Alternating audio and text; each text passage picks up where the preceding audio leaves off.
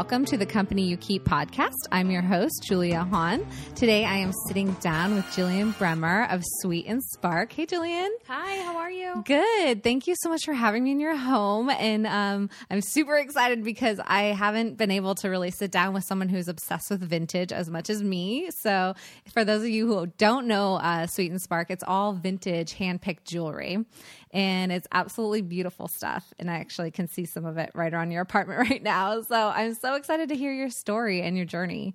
So why don't we get started? Um, where are you from? I'm originally from Buffalo, New York. Well, actually, a little small town um, west of Buffalo uh, called Fredonia. And fun fact my high school mascot was a hillbilly. What? So I grew up in a very. Um, that is a very so small funny. town, um, and it was it's a very blue collar. What was uh, the name of your high school? Little city, um, Fredonia. Fredonia Hillbillies. Hillbillies. That is so funny. It, uh, yeah, it is. That's where I'm from. Those are my roots. We always joke you can take the girl out of Fredonia, but you can't take the Fredonia out of the girl. Okay. So do you go back and visit? I do. I actually, so the story is I travel around the country with my dad and we pick from estates and flea markets and antique malls all around the country, but we actually find a lot of the best stuff um, in upstate New York and western New York. So I do really spend a lot of time at home, which I love since I'm so far away from my family. It's really nice to have a reason to go back there Oh, uh, more often than just the holidays. Yeah, that's so nice. Okay, so I want to rewind. So you grew up um, in upstate New York, and then where'd you go to school, and how'd you end up in San Francisco? Yeah, so I uh, went to school at Syracuse University, which was not far from home. Um, I guess I had no idea what I was getting myself into weather wise because, believe it or not, Syracuse has more snow than Buffalo. Um, but the I had an amazing experience at Syracuse. I went to school for retail management. Oh, cool. Um, I loved shopping, and retail was always just such a passion of mine. So I was really excited to go to school and study something that I loved. When did you figure out that you could actually like shop for a living? Because I remember when I, I didn't know I could do interior design, which is what I studied in college, and I feel like until a little bit later in life, and I was like, oh, you could get paid to design things. So like, when did you think that you could go into retail management and actually make a living? Um, I don't know. I guess I always, when I grew up, loved um, getting like catalogs in the mail from my mom, and I would cut out the clothes and like put together collages. And Oh, um, so I've cute. loved clothes and fashion and retail forever. Okay. Um, as a kid, I loved playing cashier. Oh, yeah. groceries. I mean, literally anything Mm-hmm. um, to that to that respect. And I remember when I was looking at schools, my mom was like, "Well, what do you want to do?" And she would always be like, "Well, do you want to be this or that?" And I'd always say, "No, no, no, no." So one day she gave me a list of everything you could possibly be and told me to cross out anything that I didn't want to do. And I was literally left with three things. Oh, wow. so it actually made it really easy to That's figure out. It was a good different approach, and uh, I ended up with retail management. So we looked at schools that uh, specialized in that particular area, and then I ended up at Syracuse. Oh, cool. Um, what were the other two that you didn't cross off Oh, the man. list? I think it was fashion design. They were all kind of in the same realm, but when I really sat down and thought about my um, skill sets, Yeah. like I can't. I'm.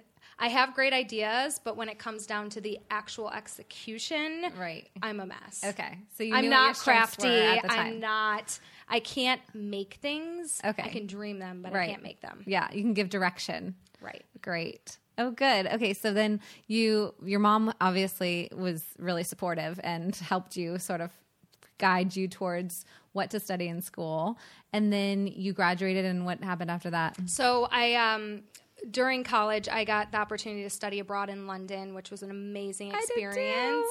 I did too. Uh, did a lot of traveling. Oh man. Uh, We're similar in age, so we may have been there at the same time. I was there like 2005. 2005. Oh yeah, my 'cause I graduated in 2006. So funny. So yeah, That's so funny. really awesome experience. Met a lot of really cool people. Opened up my eyes to how big the world is. Um, did a lot of traveling, as I'm sure you did, and uh, came back from studying abroad and spent a summer in New York City, which I thought my dream was to live in New York and be yeah, like especially being from there. I bet that's like the next big step. yeah, it people. was always such a dream to be like a big city girl and in this hustle and have this big, huge, amazing career and be super successful.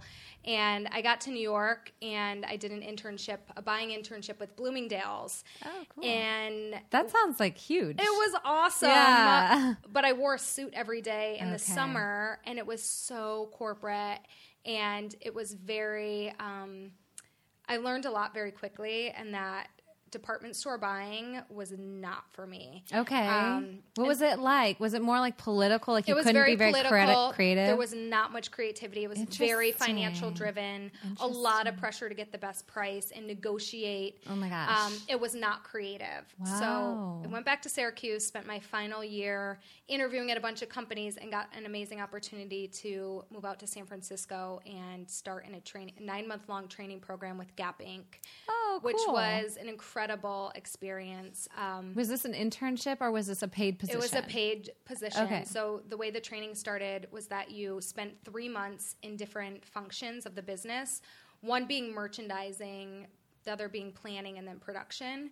Um, merchandising was obviously where my heart was, but the difference between merchandising and department store buying is that merchandising, you have a greater hand in the product development process, and it's a lot more creative since you're developing product in house. And after the nine month training program, I stayed on as an assistant buyer for their Old Navy brand. Oh, And spent a few years um, in San Francisco. That sounds amazing. It was awesome. I think the coolest part about um, that experience was the friends that I made in the training program. It was like everybody was in the sta- same stage of their life. We just graduated college. Yeah. Um, we were all really excited to be in a new big city with people that had shared interests. Mm-hmm. And they are some, I mean, it's been, God, I, I don't even want to say it, like close to 10 years later. And they're some of my best friends. Oh, Um, it's such it's then and that's such a fun age I feel like to be in San Francisco because the city is like it is so much fun. There's so much that it has to offer, and and throughout the stages of your life, you can like learn different things that you can do in San Francisco. And so to start, you know, as like a college grad, and then work your way up, and you know, meet new friends, all of that is super cool. Yeah, it was a very um, amazing experience. And I think Gap Inc., what I took away from that experience was that it is such a well oiled machine that it was an amazing place to learn the fundamentals at a very like microscope of like how to be a product focused merchant, like Right. how to really understand um, your customer and create a compelling assortment for them. And that's really hard to figure out. I mean, to have a training and a background in that is seems really valuable. Whether you're starting your own business or you know you're you're building a brand you have to know who your customer is and you have to figure out what they want to buy. So i mean do you have any uh, you obviously probably know that pretty well. Do you have any tips of like how to figure out what your customer might want or you know how, do you research your customer especially for your business now Yeah, so it's so much trial and error. Yeah. Um, and I think it's so hard to like pinpoint it to one customer. But I do think it's really important to make sure that you're keeping who that person in that you're targeting in mind. The way that Sweet and Spark started was the brand is really about um, it started out of a passion for vintage jewelry um, and what I loved. And I think being in mass market retail in my corporate career, I had a really good understanding of what the average all American 25 to 35 year old female wanted. Mm-hmm. And I knew what I liked. And I think I had a very well trained merchant eye. So I kind of just started with what I liked and kept it really focused. I think the key is to like try something, keep it focused, and then start with trial and error and testing out different things. Okay. Um, so like when I first started, it was all about like very classic bold gold jewelry from like the 1980s to the 90s, Mm-hmm. which I love. You're sitting here looking at me, and I have these huge earrings on, which these are fabulous these big, huge pearls. I love uh, statement earrings. Um, but what I'm learning is that people actually like very feminine um, pieces. One of the top viewed uh, collections on our site is the 1950s. Oh, so the product it, it, for all of you that have been following me for uh, along this journey, I'm sure you've seen the product evolve, and I'm. It's only going to get better as I start learning more about my customer. And the way that I look at my business now is, I really think about it as there's three different girls, and so I'm buying for and assorting the product for three different um, style personalities. Okay. Um, the all American, classic, preppy girl. There's this feminine girl, and then there's this. Um, like boho, edgier um, girl. So I'm really trying to assort to all uh, customer types. And I think the cool thing about vintage is that since you span so many decades, um, there's so much vintage jewelry out there. You really can create um, compelling assortments for each of your customer bases. Sure. And that's so smart that you have uh, sort of honed in on those three types of women that are going to be buying your jewelry because I think that's really important to be focused. And like you said, there is so much vintage out there that it could be a little bit difficult and maybe you, you could go like crazy and buy too much. But if you're super focused and you know these three groups of people are who I'm buying for and you keep that in mind, I think that could be like so helpful for your brand and for anybody who's, you know, really actually buying for anything. You have to keep that client in mind for every single purchase that you make. Exactly. So let's um, go back a little bit. I know that your father has is part not only part of this company, but like has been a big influence in you in your life and and with an- buying antiques from when you were a young kid. So talk to us a little bit about um, being surrounded by antiques from a young age and what your dad sort of how is how he, has he influenced you? Yeah, so my dad is awesome. we have so much fun together. I think he So is cool. You never hear about like a father daughter I know brand. he's just the raddest. I think growing up, um, he was just such a fan of. Um, or he what he showed my sister and I, who my sister is also an entrepreneur, is that it's really important in life to just do what you love. And so he has been antiquing his whole life. Um, is he an entrepreneur? he is. He Okay. owns a house painting business, but he's been an antiquing on the side his whole life because that's what he loves to do. so cool. Um, and so he really instilled that value into us that it's really important to just be happy. It's Yeah. really just about being happy. That is so nice because a lot of kids and a lot of our generation, we don't have that instilled into us. It's like, how can you make the most money and what careers are going to be the most, most, you know, financially fruitful? And not a lot of the time do we get that be happy message. So that's really nice. yeah, it's uh, it was a pre- it's pretty incredible thing to learn, and I've learned along my process because coming from corporate, it was like it just became this crazy rat race, and it was like money, money, money, and I'm like, why am I doing this? I'm not I'm not actually fulfilled. Right. So traveling around the country with my dad is probably one of the most fulfilling things um, I've Now, ever were you done. doing this before when you were still working for The Gap? Were you traveling around with your dad? Yeah. So what happened after the gap? Um, to fill you guys in, I moved actually to Pittsburgh for an opportunity with American Eagle to help them um, build a new brand. It was a kids brand called 77 Kids that ended up closing. Oh, wow. But it was an incredible experience again with an amazing team and a chance to really feel like what a startup feels like. Yeah. With the luxury of having it back Budget. money. That's So amazing. I learned a lot in, from a very scrappy macro so, uh, macro um, perspective. So taking the micro things I learned from Gap and really like knowing having the skill set and then putting that marrying that with like the unknown of this like crazy startup um, it really uh, set me up for what a cool my next venture experience. That's really great. so when that brand ended up closing, I decided that it was my time to take. It was time to take uh, a little break and just be me. So I spent a summer traveling and back home with my family. And my parents are divorced, and so uh, my dad, when you're like 25, 26, in your mid 20s. You're like, oh God, what do you do with your dad? Like, Yeah. it's kind of weird. It's kind of Yeah. weird. Yeah. Um, you don't just like go have lunch all the time. Right. I mean, dads don't really. I don't know. There's more to it than that. So Totally. He was like, "Why don't you come yard sailing with me on a Saturday morning?" Oh. And I'm like, "Okay, fine. Like, Yeah. I can do this." Um, and it was like that morning that we actually went to a flea market at like 5 a.m. And I was like, "Oh my, oh my god." Look, oh my god, this stuff is amazing. I hadn't been out in 15 years, 20 years. And I just started buying some pieces. Like and Jewelry at the time. jewelry at the Okay. time. I had been collecting it in a very, very small way um, my whole life, but not. It was more of like what my dad had given me. I'd never gone out and picked it myself. So, um, no worries. Um, so it was that morning when we were like buying uh, some pieces that I started. I just my brain was just going crazy with ideas, and I just felt like I had to give this idea a shot. Like I had to make vintage jewelry cool for the mm-hmm. modern girl. Like when you mm-hmm. think about vintage, there's like all of these like random places to get it, but like no one really knows what It's they're doing. It's not doing. curated. It's not really curated. hard to find stuff that somebody else has has a great eye and has picked it out for you. Yeah. I have a really, I mean, I do vintage furniture. In the past, I had obviously found a lot of vintage furniture, and people would say the same thing to me like, I love vintage furniture, but I can't pick out like what's good for my house. Yeah. So having somebody that's curating the collection is like super important. And here's the thing this is what I always say. Uh, vintage jewelry, not all vintage jewelry is created equal. So just because it's vintage doesn't mean it's good. So I literally have books on every decade, every designer, and I know when a piece has been altered or if it's um, not in its original condition.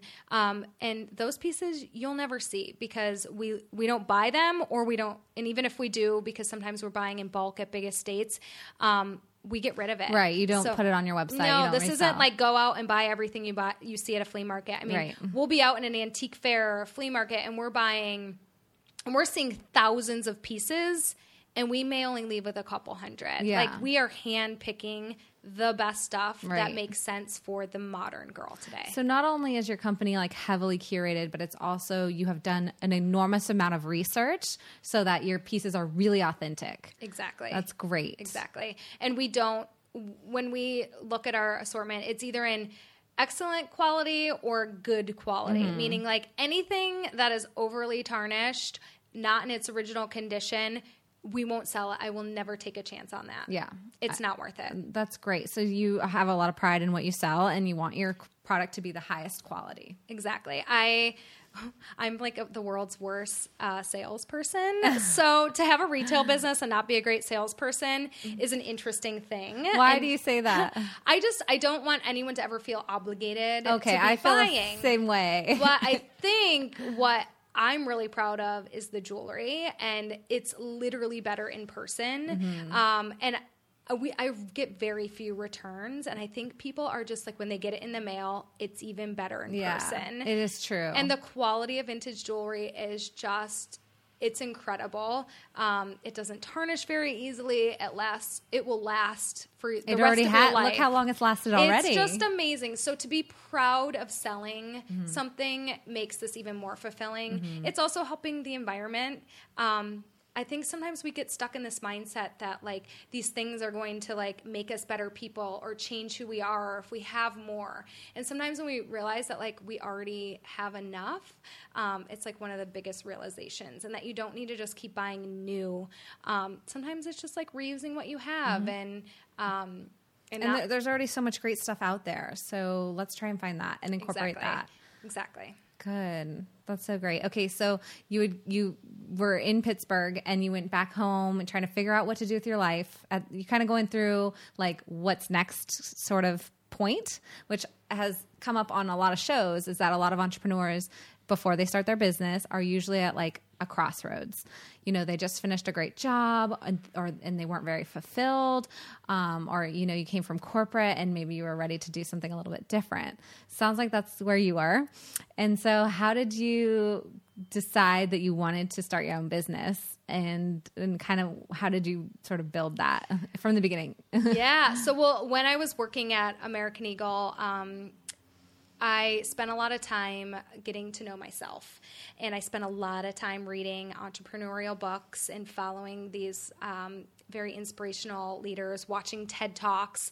And I was feeling like I needed, there was more that I had to give and that I needed to, I needed to figure out what that was. So even if this jewelry company isn't it or who knows what'll happen? I don't think anybody does. Um, sometimes you just got to start. Like you're never, you can't just wait for the best idea. You just Right. have to pick one and just go. That's really good advice. I feel like just starting is like the hardest thing for people to It's wrap their the head around. hardest yeah.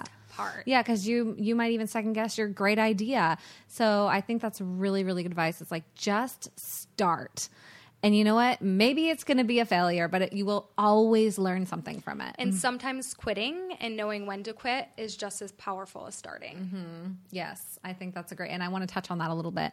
Um, okay, so you're in New York at the time, and you're antiquing with dad, and you're finding all this great stuff, and you decide to build a website, or Yeah, I decided to build a website. Um, I had I had a very very small lifestyle blog um, called Sweet and Spark um, when I was living in Pittsburgh. It was literally the smallest thing ever, but what it did was it it um, started to allow me to um, experiment with photography and web design and coding and uh, like little bit of basics. So when I started, I kind of knew how how I was going to go about starting.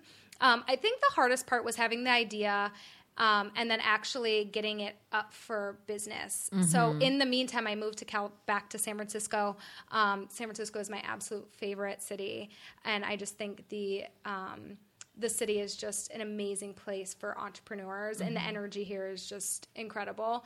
Um, so in the midst of all of that transition and trying to start a business it was just a really uncertain funky time um, and then when i actually got the website up it it kind of i mean this is three years ago but it's it's like slowly you're always building towards it i look as at a website as it's never in a final place Right. you're always making improvements Fine it's never done and no, Exactly. totally. um, and along that journey, it was just putting myself outside of my comfort zone, meeting random people for coffee, reconnecting with old coworkers from the Gap, um, reaching out to friends and asking them to spread the word. I mean, nobody is going to believe in your idea more than you do, Right. and you have to put yourself out there. You have to go to a networking events. Mm-hmm. You have to be vulnerable.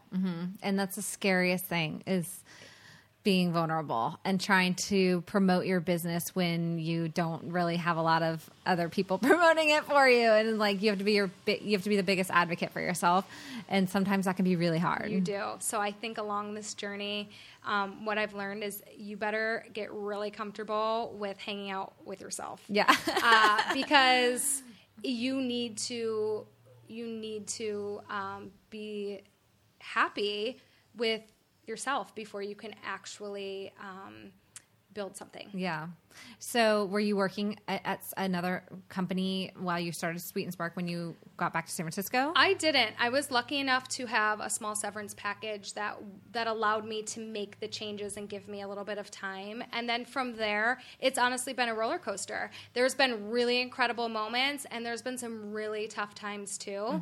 Um, the thing is, is you have to. It's like any relationship. Like you have a relationship with your business.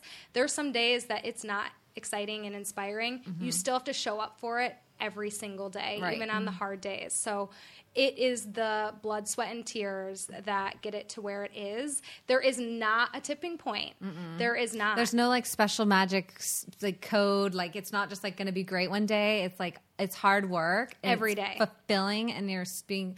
I at least I feel this way. Like it feels like it's so rewarding, but it's hard, and you always have to put in like hundred and twenty percent every day, even Yeah. when you don't want to show up. yeah. you have to. Yeah, you have no choice. And some people, I don't think understand that right away. They think like, oh, can't you just run out and do this? But it's like, no, you don't have as much flexibility and free time as people might think as an entrepreneur because there's just like so much on your back and so much that you have to get done, and there's nobody else that's going to do it for you. So it's like from accounting to marketing to setting up meetings with lawyers, and you, I'm on the phone with my banker, like half like, or if the Wi-Fi goes down, and you're like, there's just so much stuff that like normally in a co- like in a corporate environment you might call IT, but you can't. So it's like every day is just maxed out with stuff you have to get done. I agree, and I think um, I think it's really important as an entrepreneur to know to envision what you want it to be so that you know what you're working towards because you have to manage the the macro and then the daily the daily grind and you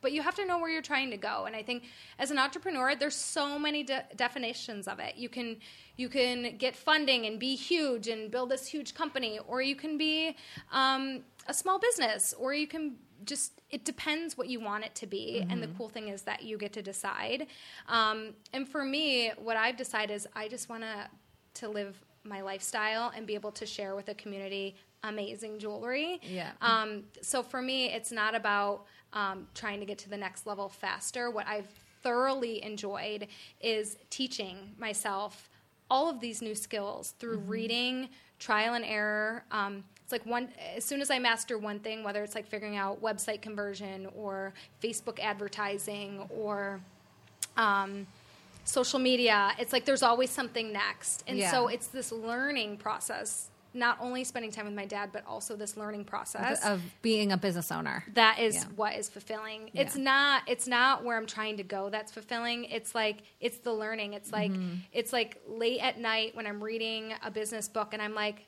have an aha moment, and I'm like, oh my god, like yeah, something you need. Why to try. haven't I been doing that? Mm-hmm. Um, yeah, I've had, definitely had those moments, and those are the best parts. You, yeah, you amaze yourself. Yeah. like there are just times where it's just like I'm like I did that how did I do that? And you feel proud of what you've accomplished. You yeah. Actually, I want to touch on that because you have built an incredible Instagram following. You guys have to follow our Instagram because it's beautiful jewelry, and who doesn't want to look at that? Um, on Instagram, you're Sweet N Spark with an N.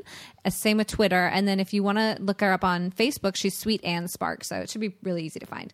But um, let's talk about building up your your Instagram following, um, and if and uh, Facebook as well. And did you do any um, advertisements on Facebook? And what worked for you in terms of like social media and advertising? Yeah, so I think the key about social media is that you just have to stay true to yourself. Like I try as soon as I put pressure on myself to like post three times a day it it just doesn't work. Yeah, I, I get quality. so nervous with Instagram. Like I get so nervous of like what I'm going to put up and like how many posts need to go up, and then I forget one day and I'm like, ah, I'm killing this brand. So yeah, how do you? I think it's quality over uh, quantity. Um, okay, is how I see it because it's different from like a blogging perspective. I mean, that is so much more like they're. It's so important to a brand or, or a blogger to have like three pictures a day. But a small business owner like myself, like you guys might follow my pretty pictures, but behind the scenes,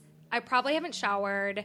Um, I'm yeah. working my butt off listing yeah. new arrivals for you. I am running around the city buying props for photo shoots. Like it is the grind. Mm-hmm. Like I am, I. It's a lot of work. So, so, despite all of that, you still actually have this persona of like the most beautiful brand. Right. And so So that is so hard to do. It's hard to do, which is why I probably only post once a day, but I, I try to make it really authentic. Mm-hmm. And I'm really trying to share more about my journey as an entrepreneur too, because there's so much I want to share. It's just sometimes I have to stop and really think about what is meaningful to share and what will help other people and get people excited about either venturing on their own path or just following knowing that there's um, that there's little um, tidbits of information. Well, I'm sure you're inspiring tons of people just doing this uh, interview today. And Hopefully. I actually first found you on the Everygirl, which um, is great for female entrepreneurs and to get your sort of voice out there. And I particularly love reading those interviews because it's like you get to see what other female entrepreneurs are doing. So I think you had touched on wanting to spread your entrepreneurial story. So I think that's a this is a great way, and doing interviews like that is a great story because people are really interested in that. Yeah, and I, I hope in 2016 there's a lot more of that to come. As I'm building this business and entering year four, I think I'm finally feeling that I'm at a place where I'm able to give back. And I think it's so important to um, inspire and um, help fellow female entrepreneurs because yes, I could not agree more. I think having the community and knowing that it's okay to feel all of these things that it's okay to say hey i'm scared hey i don't know what i'm doing Mm-hmm. Yeah, or Um, you have self doubt. yeah, that's okay. They're Second-guessing all very, very, very normal feelings, Yeah. and you just have to work through them. Absolutely. So, um, back to Facebook. Did you do you do Facebook advertising, and does that work for you? Yeah, I really. So I've dabbled in it a little. Honestly, I haven't mastered it yet. It's on my list. Facebook is hard. Yeah, so I think there's a lot of people that are like, "Oh, it doesn't work for me," and I don't know that. But I think maybe they just haven't figured it out because I hear a lot of people that are like, uh, "That's how we built our whole business." Yeah, I've heard both So sides of the spectrum. I think it's about mastering it. I think mm-hmm. there's a way to figure things out, and I think Facebook, as much as people want to say.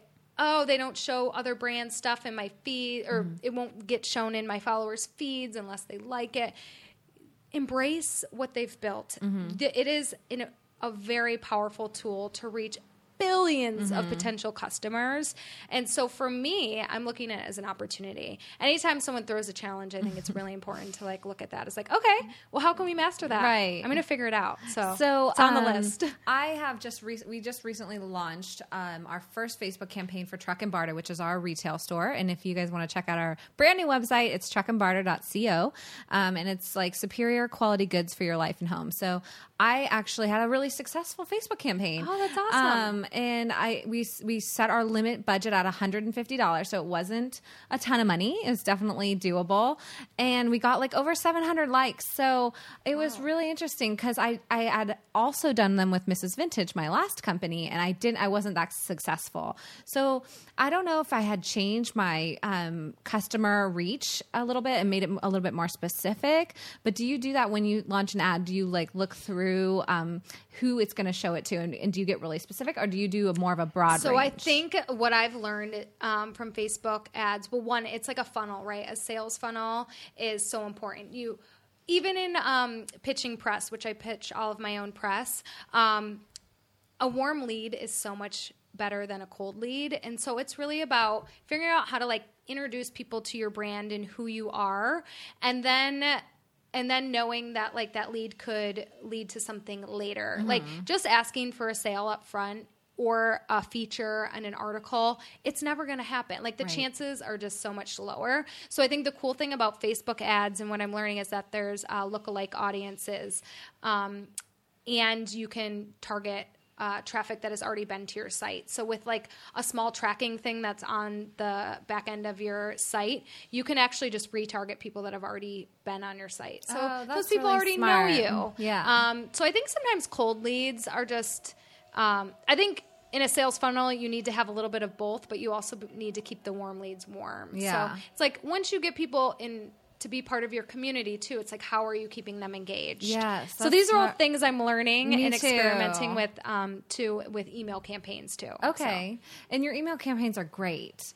And you. do you use a professional photographer for everything? Yeah, so I think I looks so nice. mentioned. Thank you so much. I think I mentioned earlier that um, when it comes to executing my ideas, I can't do them. So I don't know anything about Photoshop and photography. All things I wish so I knew. I wish that I knew them a long time ago. And I, I have kind of taught myself the basics, especially um, in year one when I didn't have a budget to do that. Like if you guys remember, my face was all over the website um, No. using a tripod. At least now someone else is taking my picture, even though sometimes it's still me. Um, but um, and what I learned was that uh, as soon as I had a budget, that it was really important to find people that were had the same aesthetic as me and could help elevate my brand to the next level. A lot of times, you- Visually. visually, like you can't do this all on your own. Like at the some point, hardest thing some me point, you out. just have to be really honest with your strengths and your weaknesses, and get people to help you where you're like you're just never going to be good at. Yeah. And so for me, that was. Um, I have an amazing product photographer. I have an amazing lifestyle photographer, a graphic designer, and a web developer. Yeah. And and that's basically my team. So they all work freelance with me, Mm-hmm. which I love because it gives me flexibility. So nice, and I, I'm kind of in the same boat right now. I'm I know I'm not a great I'm not a strong writer, but I really want to have a strong newsletter and a strong blog. So I'm kind of trying to figure out freelance people to to work with me with Truck and Barter to kind of get that the the vision that I see our brand in front of people in terms of like pictures and in the newsletter. So you've done a really great job of that. Thank you. That Thank you. That all one of the goes out to my team. I, I that one's all ideas, and then my Yeah. team executed, and they're amazing. But you have the big idea. And your brand is always super on point. Like it always makes you. sense, and your little pictures are always they all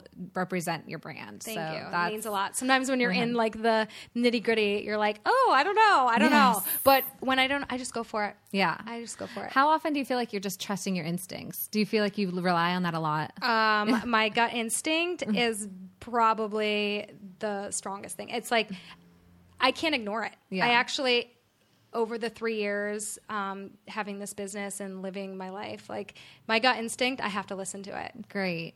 It's gotten me where I am because there's a lot of uncertain moments. Even right before something huge happens, it's scary. I'm like, oh God, what if they take that deal away? What if they write me back tomorrow and they're like, no, that it's we can't have you do that anymore. Um, and you just have to keep moving forward and Right. know that like you have to take the risks to get to the next place.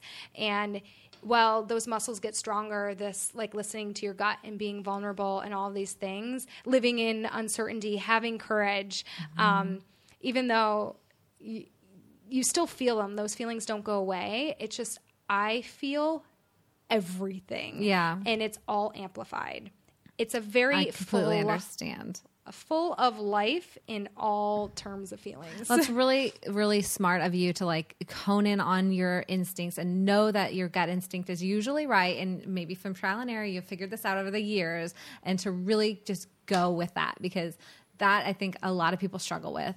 Those important decisions that are solely made by you that you need to to make and whether you trust your instinct or you what if you listen to somebody else and it's the wrong it's the wrong advice so i think trusting your own instinct is something you need to not only hone and get really good at but also execute on a daily basis I agree. And I think being an entrepreneur, you have to be able to make a decision, roll with it, and then know that you always have options and flexibility. Flexibility. So you can change your Huge mind at point. any time. You can always figure it out. Yeah, that's actually something I wanted to ask you about was failure because for me when I was running Mrs. Vintage, I obviously I was trial and error, much like you had suggested is the way you've built your company, and some stuff just did not work. It was like a campaign that I came up with that wasn't successful, but I had ended up learning so much from doing it that it made me stronger and made me better. So, are there any times where you felt like you've really failed at something, but it ended up being for the best? all the time. I mean, I think what I really um, try to do that like gives me some sort of sanity and knowing that like I always have you know opportunities that I'm working on um, is that I have ideas always at different stages. So like I look at ideas and I put them into a bucket A, B, or C. So I'm always working on little ideas that I never really master like right out of the gate. It's not like, oh my God, we're doing this big huge launch, huge launch and I haven't tested it.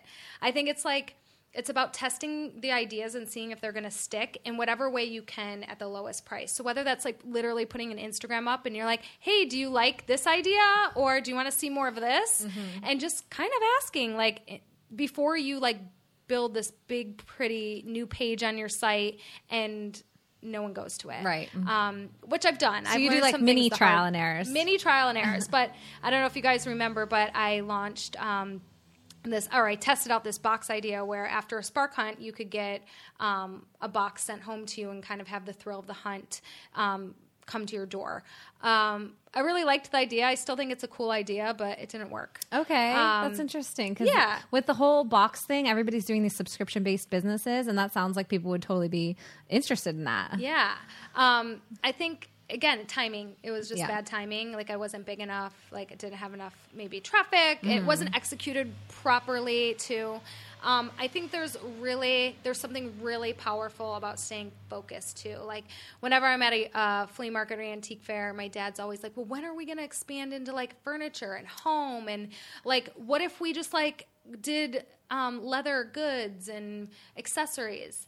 And while it all sounds good, you sometimes have to. There's like beauty in staying focused. Totally. And, And that is one of the something. hardest things is to stay really focused on your brand. And I feel like customers really appreciate that focus, that hyper focus. Because when you look at the big brands like J. Crew and The Gap, how much have they changed over the years? Not very much. They've stayed super focused on their clients and who their clients are. So I think that's like something everyone should take away is like staying super super focused. And then the little trial and errors. I mean that's great. That's testing out your market. It's how you build a brand. yeah.